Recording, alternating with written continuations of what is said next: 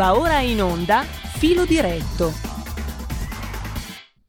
Eccoci qua, e saluto e ringrazio come tutti i giovedì a quest'ora Antonio Maria Rinaldi, europarlamentare leghista. Buongiorno Antonio, grazie per essere Buongiorno, con noi. Giulio, a te e a tutti gli altri amici in ascolto, grazie. Allora Antonio, io vorrei cominciare proponendo a chi ci sta seguendo un frame, un breve pezzo audio-video che documenta quanto è accaduto qualche giorno fa in Commissione Affari Economici e Monetari del Parlamento Europeo.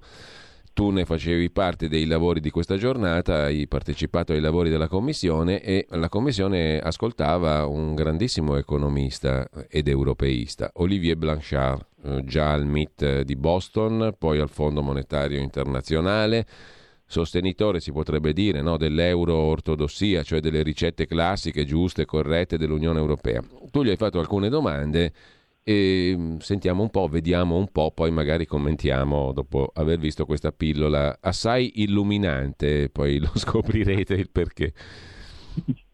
E ora facoltà Antonio Rinaldi per gli ID. Grazie Presidente Tinagli. Desidero svolgere delle domande al professor Olivier Blanchard. Innanzitutto concordo pienamente col suo pensiero quando afferma che sia corretto scorporare dal calcolo del deficit annuale una serie di investimenti come quelli previsti dall'RRF e dalle agende green e digitali e per quelle naturalmente militari, anzi speriamo che siano per poco. Come concordo anche come la riduzione del rapporto debito pubblico-PIL possa avvenire principalmente non con il taglio reale della spesa corrente primaria, cioè con un'esclusiva riduzione del deficit, ma stimolando in primis la crescita, magari promuovendo anche politiche espansive. Poi le chiedo se ritiene che sia più opportuno, questo è un punto per me molto importante, se sia più opportuno definire traiettorie di riduzione del debito pubblico paese per paese o un quadro regolamentare sostenibile applicabile in, in egual misura a tutti i paesi. È una differenza. E in ultimo le chiedo la sua opinione se sia necessaria una armonizzazione fra quanto previsto dal nuovo MES, meccanismo europeo di stabilità, e la revisione del patto di stabilità, altrimenti potrebbero esserci delle palesi incompatibilità nella riforma stessa di governance, in quanto in quest'ultima è prevista espressamente dalla proposta della Commissione l'esclusione del parametro del saldo strutturale di bilancio, che invece è previsto dal testo del nuovo MES. La ringrazio, professore.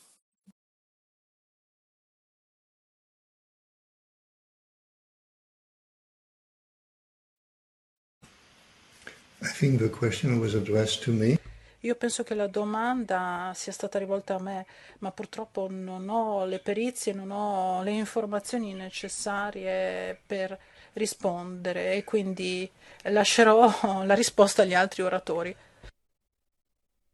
So, any volunteers? Ci sono volontari?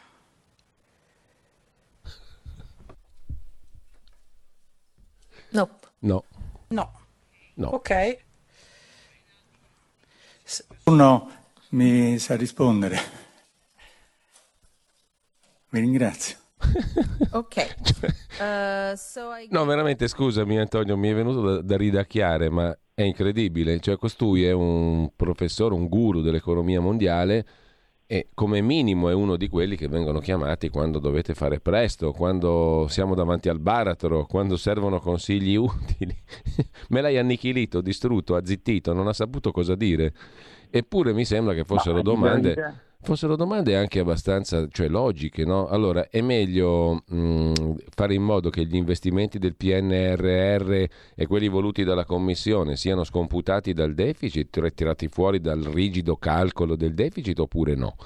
È meglio ridurre il rapporto debito-PIL o incentivare la crescita? È un tema squisitamente economico, un economista credo che abbia un'idea, no? Si devono fare regole paese per paese e quindi diciamo sottoposte al giudizio unico della Suprema Commissione o regole per tutti. E poi tu hai posto da tempo questa questione, no? se parliamo di MES e di revisione del patto di stabilità, uno escluderebbe l'altro perché il MES tiene conto dei deficit come fonda- tra i criteri fondamentali, mentre la revisione del patto di stabilità non dovrebbe più considerarli. Come mettiamo insieme questi due essenzialissimi strumenti europei? Insomma, non è che gli hai fatto domande dell'altro mondo, mi sembra, no Antonio? Come sei rimasto davanti al al silenzio totale suo e di tutti, perché nessuno lì. Altri volontari, chiedeva la Presidente, vogliono rispondere? Nessuno.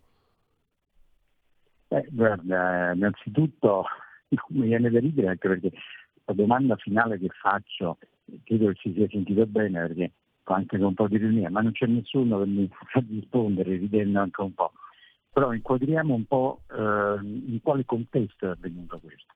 Allora, c'è finalmente la proposta della modifica del patto di stabilità e crescita, cioè non è diventata una eh, serie di eh, norme di governance economica che eh, si danno agli Stati per redigere i propri bilanci, cioè sono quelli che dicono qua non bisogna superare il, il, il 3% del deficit, bisogna ridurre al 60%, tutta una serie di norme.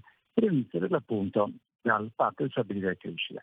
Con la pandemia, eh, purtroppo con la pandemia, perché è stata necessaria una pandemia, qui hanno preso la decisione di sospendere l'applicazione del famoso patto di stabilità e siamo arrivati con un paio di rinvii ad arrivare fino al eh, primo gennaio del 2024, cioè se entro il primo gennaio 2024 non si arriverà a una riforma, a una rivisitazione, allora ritornerà eh, in, in, in, diciamo, in, applicazione il vecchio patto di stabilità, quello che tutti quanti conoscono come fiscal compact, così tutti magari eh, capiscono eh, immediatamente gli, gli, gli, ritorna in mente, tanto per citare Lucio Battisti, che cosa significa. Ebbene, eh, la Commissione Econ si sta in questo momento ehm, eh, diciamo, confrontando con la proposta di modifica che è stata eh, presentata in primavera da parte della Commissione per bocca sia di Dombrovski, che vice presidente esecutivo della Commissione europea, e il commissario per gli affari economici e monetari Paolo Gentiloni. Allora stiamo per l'appunto esaminando questa proposta ed è previsto, ma anche su altri dossier, che vengano eh, chiamati a eh, dire la loro, la loro opinione degli esperti. Quindi i gruppi sì. fanno dei nomi, la presidenza poi sceglie. Fra l'altro io sono eh, l'unico italiano come relatore ombra di rappresentanza del gruppo Identità e Democrazia, di cui la Lega fra l'altro alla presidenza con Marco Zanni, a essere rappresentato in, questa, eh, in questo frangente, cioè io sono l'unico italiano eurodeputato che è eh, relatore ombra in Commissione Econ sulla prima diciamo così, lettura della, della, della, della, proposta della Commissione. Eh, fra l'altro io avevo anche presentato, questo a margine lo dico, l'audizione eh, di un italiano che considero uno dei più grandi esperti in assoluto che è il presidente Luciano Barra Caracciolo, che tra l'altro è eh, presidente del Consiglio di Stato, il massimo diciamo, grado eh, nella magistratura, ma un grandissimo aspetto sia di Costituzione che di trattati europei. E, e tra l'altro è stato nel eh, governo diciamo, Conte 1 in quota Lega, è stato sottosegretario eh, di Paolo Savona, che era, era eh, scusate, il ministro eh, degli affari ehm, europei, eh, quindi una persona che sa molto bene, però chiaramente ormai non lo hanno ehm, diciamo, eh, accettato, quindi non era fra i relatori e sicuramente avrebbe dato un contributo mh, mm, molto molto interessante. Chiudiamo parentesi. Quindi hanno chiamato queste persone, eh, c'era eh, Blanchard che molti conoscono questo nome, è stato il capo economista del Fondo Monetario, consulente dell'Unione Europea, un grande guru, quando parla lui tutti zitti eccetera.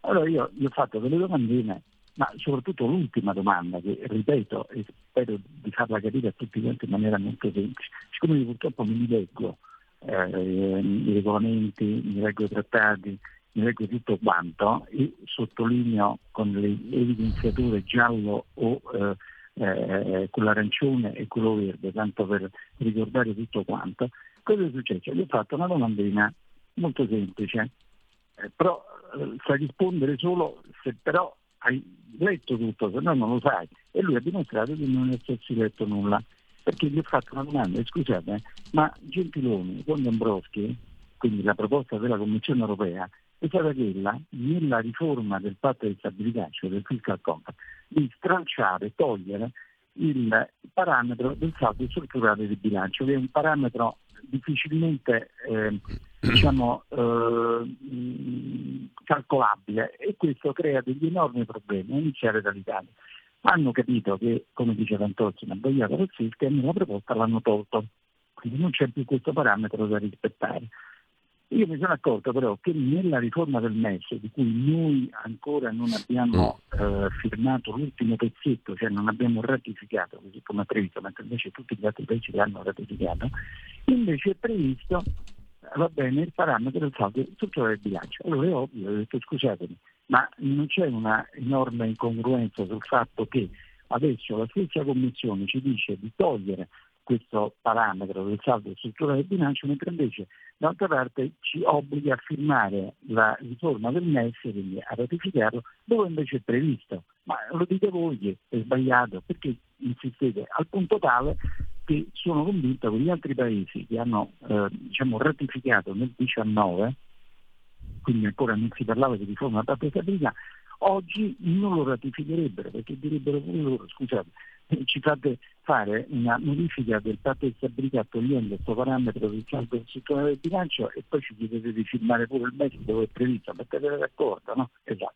E a questo momento lui non ha saputo rispondere perché non sapeva che nel eh, MES che ci chiedono di ratificare è ancora prevista questa norma dico obsoleta eh, del parametro Guarda Antonio, da, ci- da cittadino mi viene da dire che lì non contano le domande, contano solo le ricette imposte e basta, è inutile allora, domandare. No? I, I, casi sono due, i casi sono due, i casi sono due.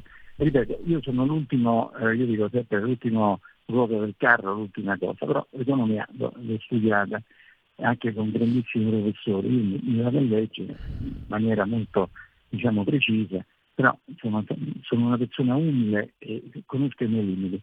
Mi sarei aspettato una risposta del genere, sì, effettivamente lei ha ragione, infatti eh, farò anche io delle, eh, diciamo, delle analisi, dirò, scriverò, invento una stupidaggine, però insomma dimostri di saperlo. Eh, invece in questa maniera ha dimostrato due cose, o veramente non lo sapeva, è gravissimo, perché noi ci affidiamo della gente che poi alla fine non sa queste cose, oppure peggio ancora, le sa perfettamente, ma non vuole assolutamente impegnarsi nel prendere una posizione, perché mm. doveva solo che dare ragione. Non c'era la cosa che non si sbaglia, perché è vero su bianco, c'è scritto, non si discute. Quindi in tutti e due i casi non ha fatto una bella figura. E devo ringraziare la verità perché domenica scorsa eh, se ne è uscito un bellissimo articolo in cui proprio diceva questo Bene, l'Europarlamento è successa una cosa che non è mai capitata e questi non ti fanno insomma, io non ho mai visto. Ma rispondi pure alla sua indagine, rispondi alla, come, come chiede al Conte Mascetti, amici miei, di, di una stupidaggine qualsiasi, ma pilla, come quando uno studente va all'esame, no? non sa una cosa e ti risponde una stupidaggine e fa vedere che almeno parlano, è peggio della scena muta, no? Ecco, non so se sono stato chiaro. Certo, certo Antonio, e soprattutto io devo dire da cittadino, eh, questa cosa mi comunica eh, quello che mm, dicevo prima, cioè che qua non, eh, quello lì non è il luogo delle domande come un Parlamento normale dovrebbe essere, è il luogo delle ricette che più o meno devi accettare, no? Sì. Ma poi ripeto, il ruolo erano stati chiamati in qualità di esperti. Bene?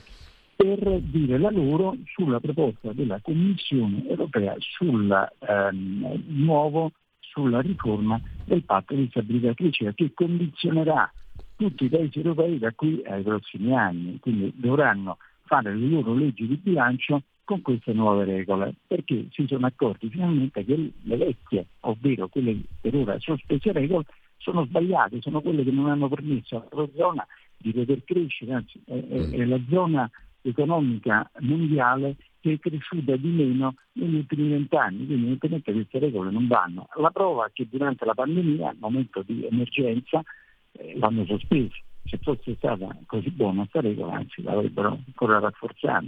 Quindi entrano nell'ordine idea di cambiarla, chiamano questi esperti e questi non sanno neanche una cosa che so io, ripeto, eh, sono l'ultima ruota del carro, cioè ehm, non sono un guru eh, dell'economia e soprattutto ecco, ho avuto eh, delle, delle, delle, degli incarichi come capo economista del Fondo Monetario, ho scritto testi che vengono eh, utilizzati in 100 università, vedo professore mm. qui, professore di là e non mi sa rispondere a una domanda di questo genere. Cioè, ecco, è, è, paradossale. Antonio, devio un attimo dai binari strettamente economici sui quali torneremo perché poi ti voglio chiedere alla luce di questa discussione anche cosa ne pensi della manovra economica in discussione in Italia. Siamo all'esordio, no? però entro fine anno ci dovrà essere una finanziaria. Ieri il ministro Giorgetti ha detto alcune cose, il governo ha mm, precisato quali sono i contorni della nota di aggiornamento al documento di economia e finanza che è in poche parole semplici il passo prima della finanziaria vera e propria. Ehm, fatto salvo questo di cui ti chiedo a parte, a proposito di pandemia e di Europa, L'Agenzia Europea del Farmaco, l'EMA, ha appena aggiornato il cosiddetto bugiardino dei vaccini Pfizer e Moderna che sono in distribuzione adesso no? per la stagione autunnale anti-Covid. Ebbene, in entrambi nell'aggiornamento di settembre c'è scritto che sono stati osservati dopo la somministrazione dei vaccini casi fatali, cioè mortali, e altri casi di persone finite in terapia intensiva. Secondo te perché non ne ha dato conto nessuno di questa rilevante novità? È la prima volta che vengono ammesse queste cose. Guarda, anche se non è il caso di fare ironia, perché chiaramente è qualcosa che coinvolge eh, tutti quanti nella vita, quindi fare ironia è fuori luogo, però tutti gli è venuto in mente in questo momento che mai come adesso abbiamo capito perché si chiamano bugiardini.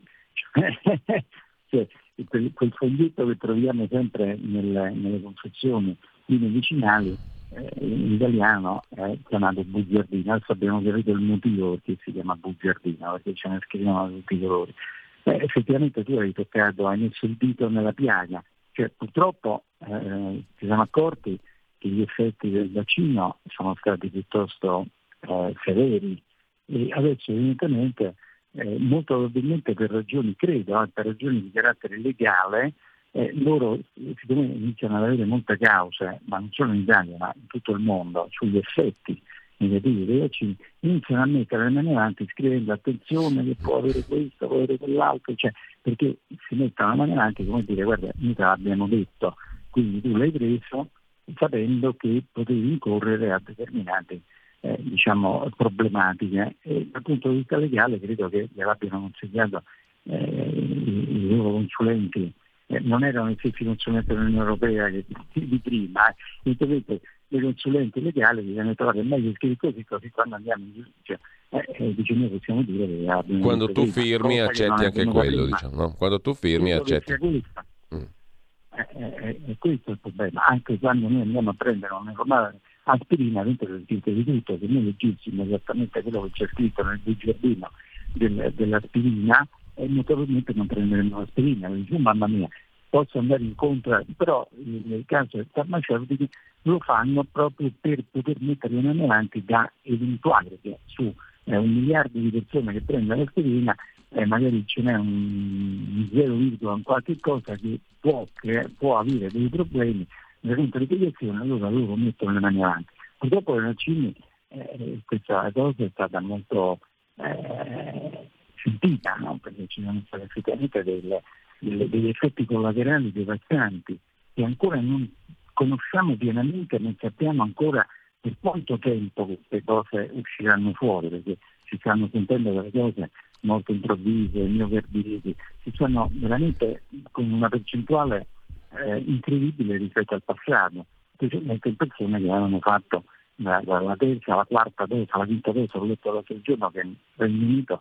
c'è un incremento spaventoso di determinate patologie per coloro i quali hanno fatto la quarta e la quinta dose. Ecco, quindi eh, sicuramente hanno, hanno, dovuto cambiare questo bugiardino aggiornando proprio per prepararsi da problemi di carattere legale, perché poi lì, mm. specialmente noi guardiamo in Italia, ma in paesi come gli Stati Uniti, che da in causa vince, eh, come si dice, di peli, eh? cioè eh, ric- ricordiamo, milionari, eh. ricordiamo Antonio che il vaccino AstraZeneca per relazione a casi fatali alla fine fu ritirato sostanzialmente, no? Sì, perché evidentemente eh, si hanno resi conto che il, il, eh, c'erano degli effetti così eh, eclatanti che poi ci sarebbero state cause eh, delle micidiali, perché il discorso sono pure questo, io capisco che eh, determinate medicine possono avere delle, delle contraddizioni, ma si cerca sempre di fare un, un compromesso accettabile, va bene? Però credo che questa volta, un po' complice il tempo, eh, limitatissimo, c'era si è andato in oltre questa perché mm. finché c'è il 0,00 no? eh, è un diciamo, rischio accettabile, stavolta non era accettabile. Allora, Antonio, torno indietro un attimo perché poi c'è la pausa delle 10 e facciamo un po' il punto. Magari vediamo anche di migliorare un pochino l'audio perché ho idea che il telefono non sia perfetto, però insomma riusciamo a capirti ah, ovviamente. Eh, guarda, sono, sono, qui a Bruxelles e vi dico sinceramente che mi brilla molto la linea del, del, sul movimento del Parlamento non brilla molto la linea, anzi durante le pubblicità magari se mi richiamate magari siamo più fortunati ecco, una linea migliore. Tra pochissimo ti, ti, richiamiamo, però volevo fare un piccolo passo indietro appunto per chiederti, intanto tu hai parlato di MES anche nel tuo intervento, oh, la tua domanda al professor Blanchard, ti chiedo, alla fine l'Italia dovrà sottoscrivere o come ha previsto anche il capogruppo alla Camera Molinari qui da noi qualche giorno fa, verrà tutto rinviato di nuovo alle calende greche l'approvazione del trattato, della la sottoscrizione da parte dell'Italia di questo strumento? Primo. Secondo, qual è eh, la tua impressione sulla, sulla discussione che si va facendo per la finanziaria in Italia, alla luce di quello che anche tu argomentavi davanti al professor Blanchard? Cioè, siamo di fronte a una finanziaria che può fare leva sulla crescita o siamo di fronte sempre alle solite cose, l'ortodossia, i limiti, eh, attenzione, siamo nei binari stretti, non possiamo fare molto, eccetera, eccetera? Allora, eh, subito dopo diciamo, la pubblicità affronteremo un tema, anzi ho una, un'anticipazione eh, di un emendamento che eh, sicuramente non passerà però farà riflettere molto perché ehm, sempre la serie io mi leggo tutto e vado a vedere, ho trovato la possibilità di superare il famoso 3% e il 60% previsto tra virgolette dai trattati. Questa è una cosa interessante che dico brevemente prima perché ho depositato ieri questi emendamenti alla riforma dei trattati in commissione ARCO, che è un'altra commissione che si sta occupando della riforma dei trattati in generale allora mi sono inventato questa cosa, mi piace tanto e la voglio diciamo così, condividere con voi in anteprima. Allora, tra poco, intanto facciamo la pausa, la anticipiamo eh, e mm, ci risentiamo tra pochissimo. Ti Ehi tu, non trovi più il segnale di Radio Libertà sulla tua radio DAB? Non disperarti, risintonizza. Sì, ma come? È facile, tasto menu, poi scegli il tasto corrispondente alla ricerca automatica dei canali, attendi qualche minuto e tutte le stazioni DAB della tua zona saranno disponibili.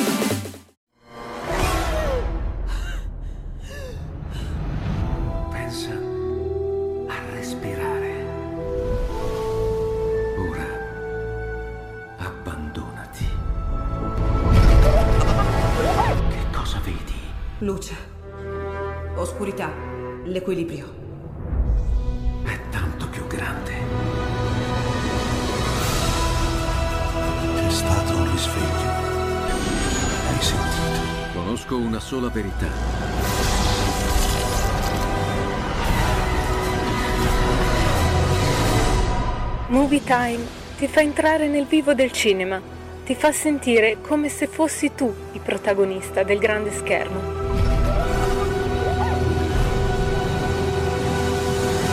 ogni sabato dalle ore 16. Stai ascoltando Radio Libertà, la tua voce libera, senza filtri né censure, la tua radio. Eccoci qua allora di nuovo con Antonio Maria Rinaldi. Antonio, riprendiamo il filo del discorso che avevo iniziato sì. prima. Prego. Allora, guarda, prima di parlare nella pratica, perché poi quello che interessa ai nostri amici che ci stanno ascoltando, di mm. ciò che ieri è stato deciso nel Consiglio dei Ministri, eh, sì. volevo, come, come, ti annunciavo prima della pubblicità, eh, mettere al corrente in anteprima e cercherò di farlo nella maniera più semplice eh, possibile, visto che non c'è il professor Blasciardo in questo momento ad ascoltarmi, quindi sono certo che tutti capiranno perfettamente, bene, che cosa ho fatto ieri. Allora, eh, si sta discutendo della revisione dei trattati. Sappiamo che i trattati su cui si fonda l'Unione Europea sono due essenzialmente, c'è Maastricht del 7 febbraio del 92 e del Trattato di Lisbona, chiamato anche Trattato di funzionamento dell'Unione Europea, che fu fatto nel 2007 con decorrenza 2009, che praticamente è il consolidato di Maastricht. Fino a qua tutti sono d'accordo. Cosa succede? Che fra le tante cose il punto chiave, a mio avviso, è che Maastricht definisce i famosi parametri del 3% del deficit e di non superare il 60% del rapporto debito pubblico-PIL. Qui siamo tutti, tutti d'accordo. Eh, quindi, a corollario di quello che dico, tu puoi fare qualsiasi patto di stabilità e crescita, qualsiasi fiscal compact, diciamo, però eh, se nei trattati c'è scritto 3% e 60%, tu puoi inventarti qualsiasi cosa, però quei parametri rimangono come eh, se l'avessi scritti il Padre Eterno sulle tavole eh, della legge che diede a Mosè sul Monte Sinai. Va bene? Perfetto. Allora, sono andato a vedere, a studiare, eccetera, tutto quanto, a cui devo ringraziare dei grandi professori che nella mia vita ho avuto, fra i quali il grandissimo professor Giuseppe Guarino e naturalmente dal punto di vista economico il professor Paolo Savuna, mi sono andato a rileggere, a vedere, eccetera, perché eh, mi hanno sempre insegnato questo, e ho visto che il famoso parametro del 3% e del 60% non sta scritto nel trattato di Maastricht o di Lisbona, ma rimandano a un allegato. Non so se mi state seguendo. Cioè, nel trattato di Maastricht e nel consolidato di Lisbona non c'è scritto 3% e 60%, c'è scritto un allegato perché lo stesso trattato rimandava a un allegato. Allora piano, tanto è vero che l'ultimo consolidato, cioè Lisbona, all'articolo 126 rimanda a questo allegato. Nell'allegato c'è scritto 3% eh, e 60%. Allora io dico, benissimo, facciamo una bella cosa, cambiamo l'allegato, eh, scusa, me l'hanno aggiunto lì, lo cambiamo qua e diamo la facoltà al Consiglio di poter determinare l'entità di questi due fondamentali parametri in funzione del ciclo economico. Cioè, questo è stato sì, fatto sì. praticamente quasi 30 anni fa, la situazione è completamente cambiata, è un allegato, quindi non è necessario cambiare i trattati, è necessario cambiare l'allegato dei trattati, che è una, eh, diciamo una, una, un, è molto importante la differenza, va bene? Quindi non si tratta di... Allora io ho fatto un emendamento per dire guardate, eh, diamo la possibilità di modificare questo allegato al trattato, quindi non è una modifica al trattato, e diamo facoltà al Consiglio eh, europeo, il Consiglio europeo ricordo è il Consiglio dove ci sono tutti i premi, tutti i presidenti del Consiglio dei Paesi membri dei 27, ovvero per alcuni argomenti specifici i ministri competenti. Si parla di sicurezza, ci sono i ministri eh, del, dell'interno dei vari paesi, si parla di sanità, ci sono i ministri eh, diciamo della, della, sanità dei vari paesi, ma in genere si riunisce con i premier, si sente no? ogni tanto, ah, si sono riuniti a Bruxelles o a Lussemburgo i premier eh, degli esecutivi dei 27 paesi per parlare qua, eccetera. Insomma. Ebbene, diamo la possibilità al Consiglio di determinare in funzione del ciclo economico questi due parametri importantissimi, perché non è scritto mh, mm, sempre sul Monte Sinai, va bene, eh, sulle pietre questi due numeretti, ma sono scritti in un allegato. Adesso vediamo che succede. Eh, io cercherò di farglielo capire. Ora, il fatto stesso che l'ho fatto io, questa cosa, mi diranno a prescindere di no, però ne dovranno dar conto, ecco, perché credo che sia una cosa di buon senso. Solo che purtroppo mi sono accorto che qui in questi corridoi il buon senso è molto latitante. Ecco. Eh, perdonatemi se sono stato tecnico, ma ho cercato di dirlo nella maniera veramente più semplice perché tutti hanno il sacrosanto diritto di capire anche queste cose, anche perché ne subiscono poi le conseguenze. Quindi è giusto che eh, si sappiano queste cose. Insomma, sarebbe un po' come l'uovo di Colombo per certi versi. Esatto, e mi permetto anche di dire, come vedete, adesso c'è anche qualche italiano che è in grado di potergliele dire queste cose, cosa che magari in passato non è che è avvenuto molto spesso, quindi ehm, diciamo che eh, noi ce la mettiamo tutta, ecco, ce la mettiamo tutta. E allora, non so il risultato, ma bene la buona volontà c'è. Antonio, il tuo giudizio da europarlamentare mh, attento alle cose economiche e da economista sulla manovra in discussione in Italia. E il MES lo si dovrà approvare o andrà alle calende greche un'altra volta? Allora, io concordo moltissimo con eh, il mio amico e collega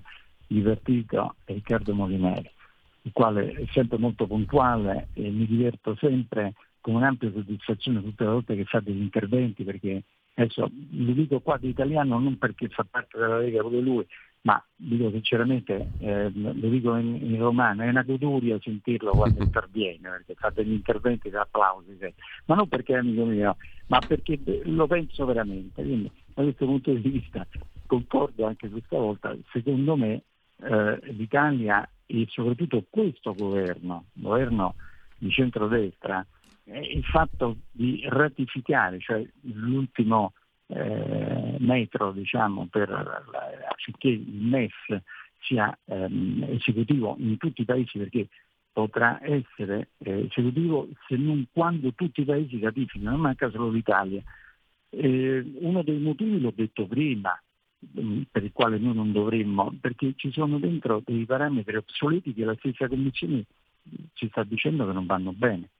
Allora mettiamoci le mani, anzi gli stessi paesi che hanno firmato nel 19 oggi, alla luce di quello che sta avvenendo, non l'avrebbero eh, sottoscritto, non l'avrebbero ratificato. Ecco, vorrei che un dibattito si aprisse proprio su questo. Ricordo che nel 2011-2012 quando eh, ci fu praticamente la creazione di questo eh, eh, fondo ehm, europeo eh, del MES, la Germania pose delle eccezioni perché la loro Corte Costituzionale tirò fuori queste eccezioni. Ebbene, nonostante gli altri paesi avessero già ratificato, hanno riaperto il, il, il processo eh, di, di, di, di, ratifica del MES per fare delle modifiche che tenessero conto delle eccezioni della Germania e poi è stato approvato dopo con queste mm. modifiche. Ecco, quindi non ho capito perché loro sono loro, non, ecco, quindi eh, facciamolo pure noi, eh, visto che nel frattempo è successo eh, il tutto e il contrario di tutto, è uno dei motivi che ho detto prima.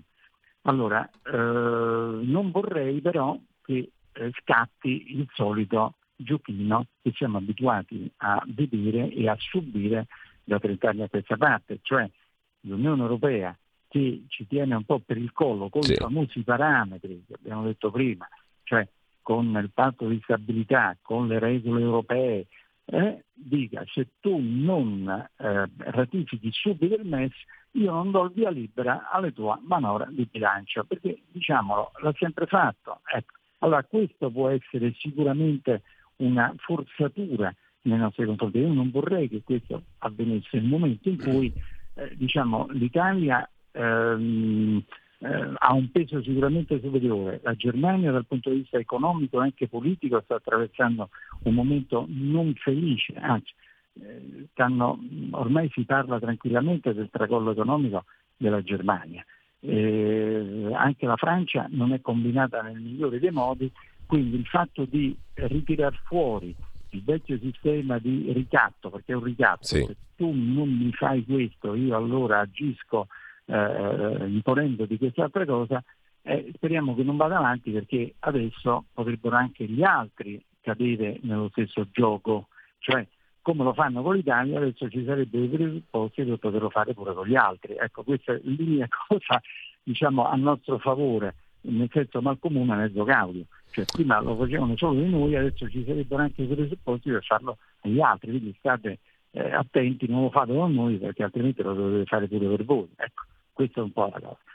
Per quanto riguarda invece la fattispecie del, Sì. di quello che è avvenuto ieri, eh, eh, ieri c'è stato eh, praticamente la, la nota di aggiornamento al documento di economia Sì. e finanza, che è un pochino un, si- tutti gli anni si fa un adeguamento dello stato dell'arte e la fotografia eh, diciamo, di quello che sta avvenendo per vedere se si sono centrati o meno gli obiettivi della precedente, della precedente eh, legge di bilancio e vengono fatti quegli aggiustamenti per rientrare nelle, nelle prospettive che si erano delineate l'anno prima.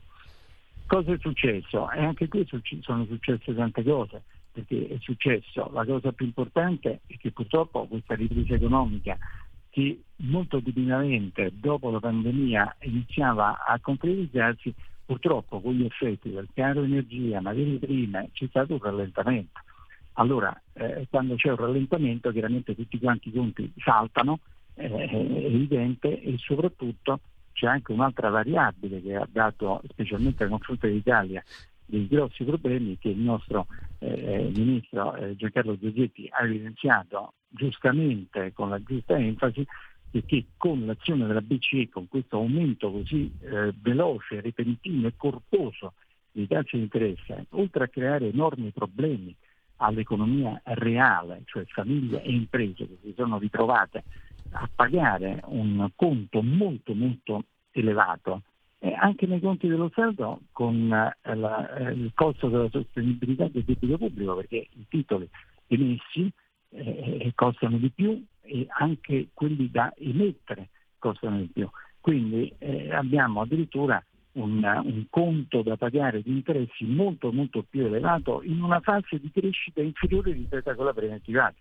Quindi eh, la coperta è estremamente corta, anzi è un francobollo per poter fare delle iniziative eh, eh, positive per l'economia del Paese. Cioè, nonostante sono state prese delle coraggiose diciamo, iniziative, specialmente per supportare i redditi più bassi, che poi sono quelli che hanno purtroppo avuto maggior maleficio dalla situazione economica, dal- dall'aumento del- da- della- de- delle bollette fino a- agli scontrini della spesa, insomma, ecco, tanto per dire questo. Quindi ci è andata il privilegiato giustamente, giustamente perché così deve fare un governo eh, eh, eh, nei confronti delle, delle categorie più, più, più, più disagiate. Fra l'altro c'era ancora la mina eh, ancora non completamente disinnescata del, dei bonus edilizi, quello del 110%, Sì, sì, dove ci sono de- de- dei buchi enormi e si è eh, preferito diciamo, mettere nel bilancio eh, di quest'anno in maniera tale per non pregiudicare quelli, quelli futuri, quelli dei prossimi anni. Però è stata una botta sempre della serie perché da buoni propositi, da buone idee poi è stato realizzato nel peggiore dei modi possibili, perché tutto si può fare se però è realizzato in maniera eh, diciamo eh, fatta bene anche dal punto di vista tecnico, invece purtroppo abbiamo visto che sono stati fatti degli abusi, delle truffe, nel vero senso della parola, quando con una diversa impostazione probabilmente tutto questo sarebbe avvenuto se non in minimissima parte. Allora, Poi- Antonio, e, e poi ci tengo a dire una Sì. cosa, col 110% non si è data quella giusta eh, diciamo, contrapposizione fra il cliente e il committente, cioè tra il committente e l'esecutore, perché sarebbe bastato, non so, vi dico quello che penso io, invece del 110%, cioè di più di quello che tu spendi, ma se tu avessi eh, messo in piedi un meccanismo per prevedere il 90%, dove tu, eh, proprietario di casa, dovevi dare il 10%, allora stavi lì eh, con il fucile puntato a verificare perché poi il 10% almeno lo pagavi te e quindi ci sarebbe stato un controllo de facto da parte Sì, di tutti sì, quanti, oltre che da parte dello Stato, no? giusto? Eh, certo. Eh, intanto, Antonio, cosa logica. infatti, infatti abbiamo aperto le linee, neanche il tempo di annunciarlo, c'è già un ascoltatore in attesa allo 02 92 94 7222 e poi c'è un, un altro argomento che ci mette davanti agli occhi l'agenzia ANSA in questo momento in prima pagina, ne parliamo tra poco. Intanto sentiamo chi è in attesa. Pronto? Sono Gianni da Genova, faccio Giulio un abbraccio a te e a tutta la Radio Libertà e naturalmente Antonio. eh, recentemente è uscito fuori che la Verstager che aveva fatto quel danno con la Percas, dopo otto anni hanno detto che avevano sbagliato. È mai possibile che non si riesce a fare il calcolo di tutti quei miliardi che i cittadini, noi, popolo bue, abbiamo contribuito diciamo, a, a, in quell'operazione che si sarebbe potuta fare con il fondo interbancario? Quanti miliardi ci abbiamo rimesso? Non possiamo farceli restituire da quella banda di disonesti che è questa disunione europea. Grazie Gianni. Il, L'ANSA invece apre in, in questo momento, introduco anche questa Antonio, perché abbiamo parlato l'altra volta della commissaria europea che eh, faceva la calza mentre la Presidente della Commissione von der Leyen eh, pronunciava il discorso sullo Stato dell'Unione, no? sferruzzava a maglia. La commissaria agli affari interni Ilva Johansson, eh, prima pagina dell'ANSA in questo momento, dice che sono stati fatti progressi e che oggi si può trovare un'intesa sull'ultima tranche del patto sull'immigrazione. Dopodiché potremo mm. cominciare i triloghi e come per altri capitoli del patto, alla fine siamo riusciti a gestire un accordo nell'adottare proposte fondamentali per il patto sull'immigrazione esorto gli Stati membri a trovare un accordo sulla regolamentazione della crisi nell'odierna riunione dei ministri degli interni. Dobbiamo finire il lavoro, ha detto a sua volta la, com- la Presidente della Commissione europea Ursula von der Leyen. La riunione affronterà il patto sull'immigrazione, il dossier migranti e il memorandum sulla Tunisia, nonché, per non farsi mancare nulla, la lotta al traffico di droga dal Sud America e la protezione temporanea per gli ucraini. Un po' troppa roba forse, ma sul punto primo, patto sulla migrazione, cosa vuol dire? Che accordo c'è? Tra i allora, vari paesi. Guarda, io, io vi dico sinceramente, eh, di queste dichiarazioni io eh, ne ho ascoltate a centinaia e centinaia. Mm. Ma proprio esatto, io voglio vedere i fatti, mi dispiace, sarò un, magari non lo so, un, un villico, non lo so, io voglio vedere i fatti, perché queste dichiarazioni francamente non arrivano mai a nulla. Fatemi vedere, voglio vedere, voglio toccare con mano che cosa prova cioè cosa succede con questi accordi che avete fatto oggi da stasera? Me lo fate vedere? Lo fate vedere? Io sono una persona che ha sempre lavorato nell'economia reale. Se dico una cosa poi devo vedere gli effetti, se no so chiacchiere da bar eh, gentile signora, eh, innanzitutto ha finito di fare la maglia, ecco, per, perfetto, ci sta dicendo questo, ecco, mi fa vedere stasera gli effetti, perché altrimenti quello che lei dice sono parole al vento, sono parole, parole, parole, parole, parole. Per, francamente preferisco Mina sentire cantare parole, parole, parole rispetto a questo. Scusate lo scopo. Per quanto riguarda il nostro amico di Genova, Gianni mi sembra, sì, sì. si chiama, Innanzitutto eh, sabato sera sarò alla festa della Liga a Genova insieme al mio amico e collega Marco Campomenossi e con molto piacere vi farò delle belle trenette al pesto perché solo a Genova le fanno buone e il resto è noia come si dice. E poi volevo dirgli, perfetto, giusto, hai ragione, appunto tale che l'altro giorno la delegazione al Parlamento europeo della Lega con prima firma Marco Zanni abbiamo inviato alla Commissione europea una interrogazione urgente, attenzione, urgente, va bene, proprio su questo. Dice, ma scusatemi tanto, la Corte europea ci ha dato ragione, noi lo dicevamo da tanto, eh, che non erano aiuti di Stato perché il Fondo Interbancario Tutela Depositi non è un'espressione pubblica, è, è, un fondo privato che è alimentato dalle banche eh, in maniera volontaria, quindi non c'entrano soldi pubblici assolutamente, quindi era più che legittimo l'intervento da parte di questo fondo interbancario e non erano soldi pubblici, quando andiamo a depositare pure 100 euro sul nostro conto corrente, la banca mette 0,0 a disposizione del fondo interbancario tutela depositi in un fondo comune privato, attenzione privato. Quindi era più che legittimo quell'intervento che avrebbe eh, dato la possibilità a molte banche di non fallire, ma soprattutto l'immagine dell'Italia, che guardate che l'Italia può avrà 100 difetti, ma il sistema bancario italiano è uno dei più solidi in assoluto, più solidi in assoluto rispetto a quello degli altri paesi. Lo ha messo in cattiva luce, cioè ci ha fatto fare una figura mai vista. Perché? Perché non è potuto intervenire questo fondo, ripeto, fondi privati, va bene, per poter salvare le banche e quindi tutto il sistema bancario non ha avuto un, uh, documento, ne ha avuto, no? che dice ah, vedi l'Italia, saltano le banche eccetera, perché non erano aiuti di Stato così come è vietato dalla normativa europea, mentre gli altri paesi hanno fatto quello che gli pareva, perché ricordo che la Germania negli anni ha dato eh, finanziamenti, cioè ha sottoscritto dando iniezioni di capitale alle famose banche delle regioni, sono quelle delle Land, no? perché le Land sono le regioni tedesche, dove in genere il Land, cioè la regione, ha eh, capitale nelle, in queste banche, che poi sono le banche che seguono proprio sul territorio le aziende, quindi è importantissimo per la loro tenuta economica, ecco, hanno dato fortissime iniezioni di capitale per più di 417 banche, mettendoci più di 200 miliardi. Lì aiuto di Stato? No, no, no, quelli no. A noi ci hanno creato questi problemi. Allora abbiamo chiesto di valutare i danni e vogliamo essere rimborsati. Abbiamo fatto una bella interrogazione urgente su questo. Ecco, almeno eh, noi ci diamo da fare, poi chiaramente eh, si rispondono da soli, no perché eccetera. Però noi le facciamo queste cose. È il massimo che noi possiamo fare come rappresentanti eh, qui al Parlamento europeo.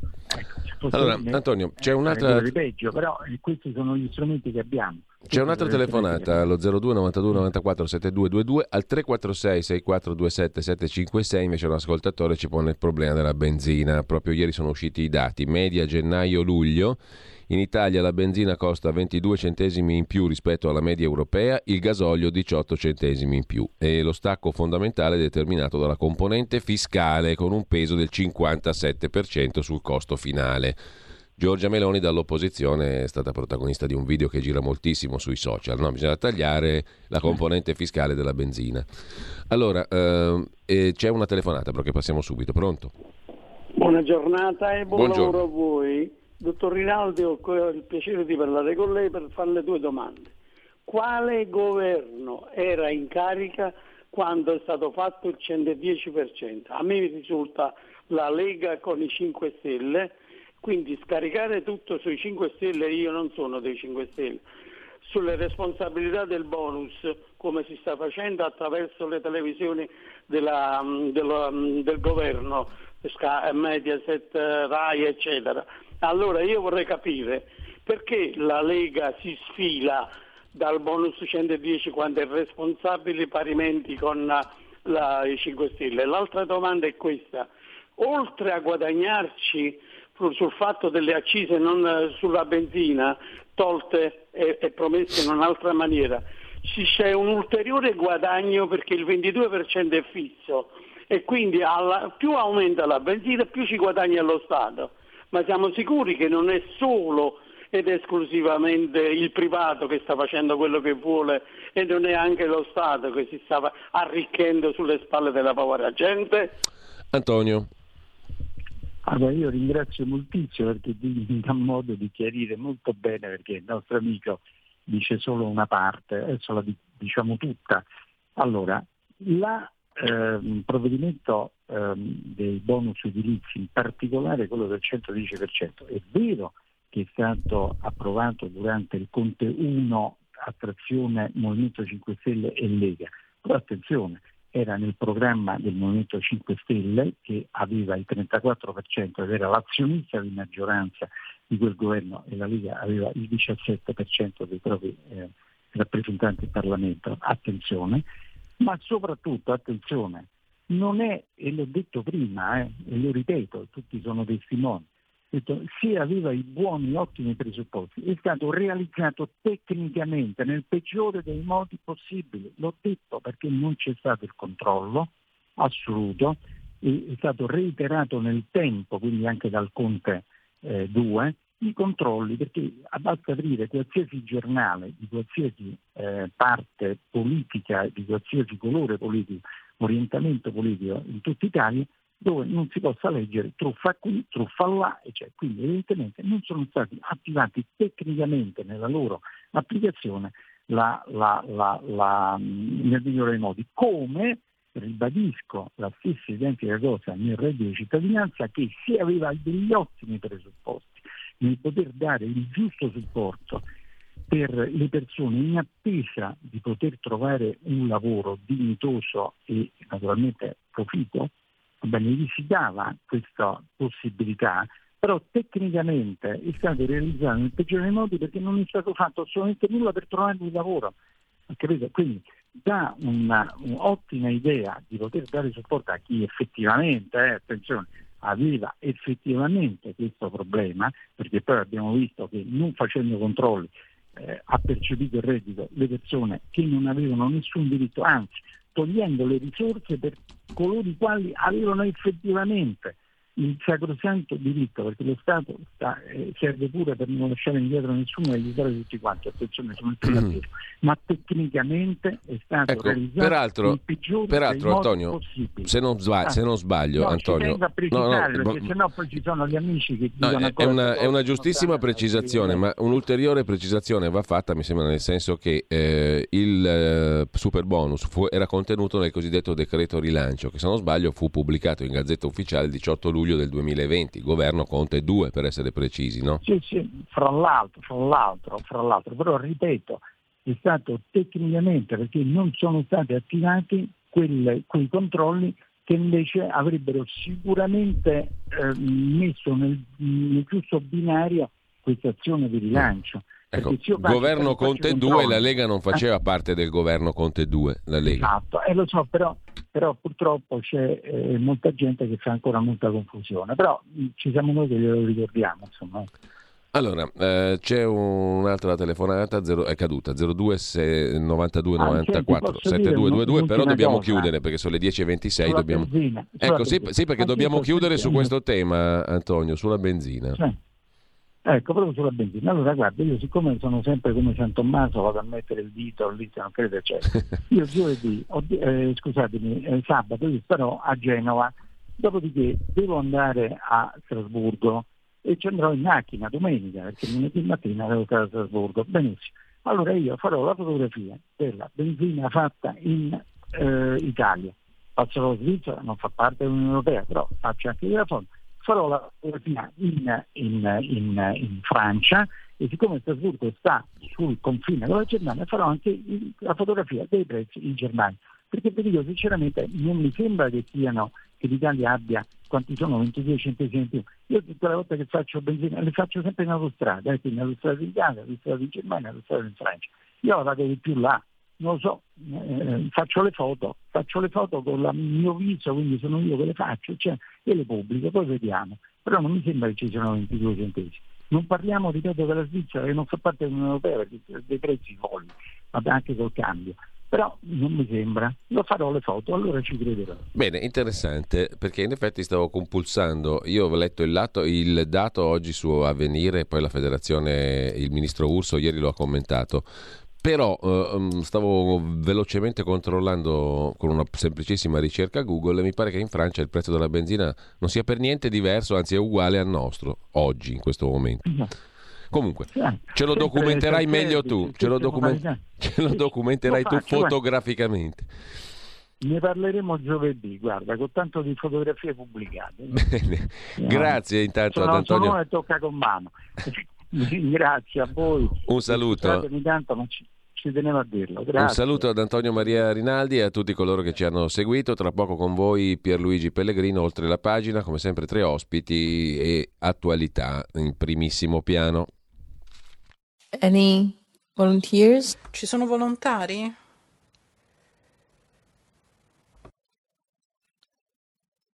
Nope.